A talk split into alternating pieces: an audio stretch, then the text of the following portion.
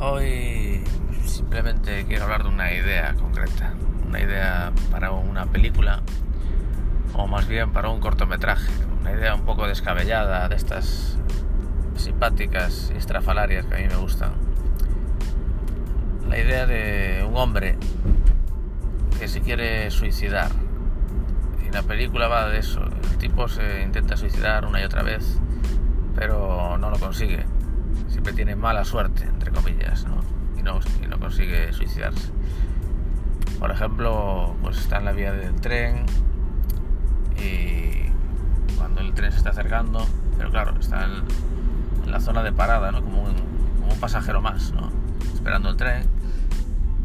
Y bueno, cuando ve que está ahí delante suya, se tira, pero el tren ya estaba frenando. No es que frene ni siquiera el tren por haberlo visto a él en plan urgencia sino que ya estaba frenando y cuando llegó a él ya frena de todo.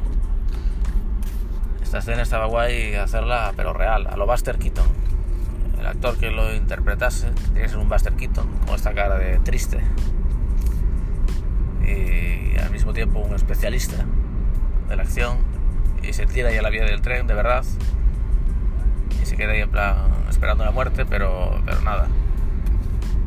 El tren para tiempo escenas como esa, pues todo el rato, ¿no? Pues que se tira de una ventana y coincide que alguien pasaba con un colchón, con unos transportistas de estos de mudanzas llevaban un colchón, pues se cae justo encima y todo hecho con un actorazo de estos especialistas de, de verdad, que se lance de verdad, a lo bestia, tal, todo muy al límite de...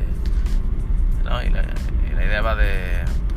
es muy, bueno, muy extrema la, la idea, muy, muy radical, muy políticamente incorrecta, pero un poco ahí está la gracieta de la, historia, ¿no? Y, cómo terminarla, yo qué sé, pues al final sí que se suicida o al final pues ya desiste, más bien esto, ¿no? Que ya desista. Como veis estoy pensando sobre la marcha. Así es como surgen las ideas, un brainstorming eh, con uno mismo, ¿no? Un diálogo con uno mismo donde bueno, te planteas ideas y tú mismo te las aceptas o rechazas. Por ejemplo, esta idea. Eh, al final se suicida. me pareció, al instante me pareció como... No me gustaba. No tengo por qué dar explicaciones tampoco a mí mismo del por qué. No tengo por qué razonar el por qué. Simplemente no te gusta. Las decisiones artísticas son siempre así. Me gusta y no me gusta. No tienes que explicarle a alguien como si fuera un jurado. No, no, no me gustó porque tal. Porque me pareció ya extremadamente incorrecto políticamente, o sea, políticamente mal, pero ya negativo, ya no gracioso, sino negativo, no disfruto viéndolo. Entonces no, no tienes por qué explicar nada, simplemente no te gusta, punto. O ni siquiera no te gusta, no. ¿Te plantea una idea? No. Esa idea no. ¿Por qué? ¿Por qué nada? Eh, ya bastante es que te dije no.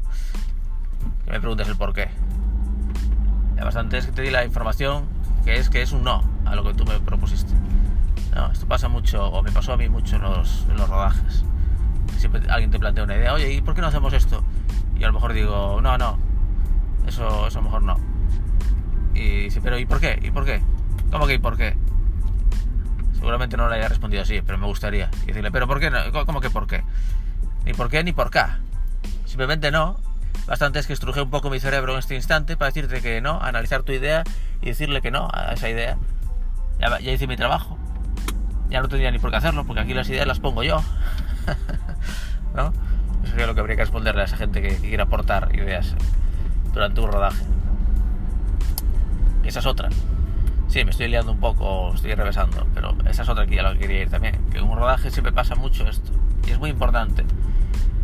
Cuando tienes ya un guion escrito con ciertas ideas y tal, todas ahí bien machacadas, muy pensadas y repensadas una y otra vez, eh, rechazadas eh, vueltas a, poner en el guion después de rechazarlas, porque a lo mejor aportaba y no te diste cuenta que, que, no, quedaba bien quitarlas, había que meterlas otra vez, bueno, un montón de vueltas que se dieron.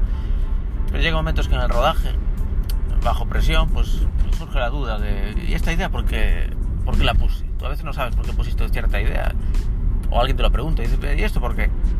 Esto no, no, encuentro sentido.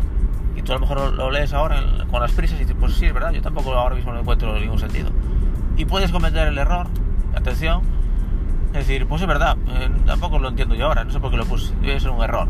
Eh, quitad, quitad esto, lo quitamos. Y luego, una vez quitado y ya no rodado, porque lo eliminaste, te das cuenta que no, había, no deberías haberlo quitado. Y es que había una razón que en ese momento no te diste cuenta y que había que hacerlo. Y ahora te quedaste sin el plano ese o lo que sea, sin hacer.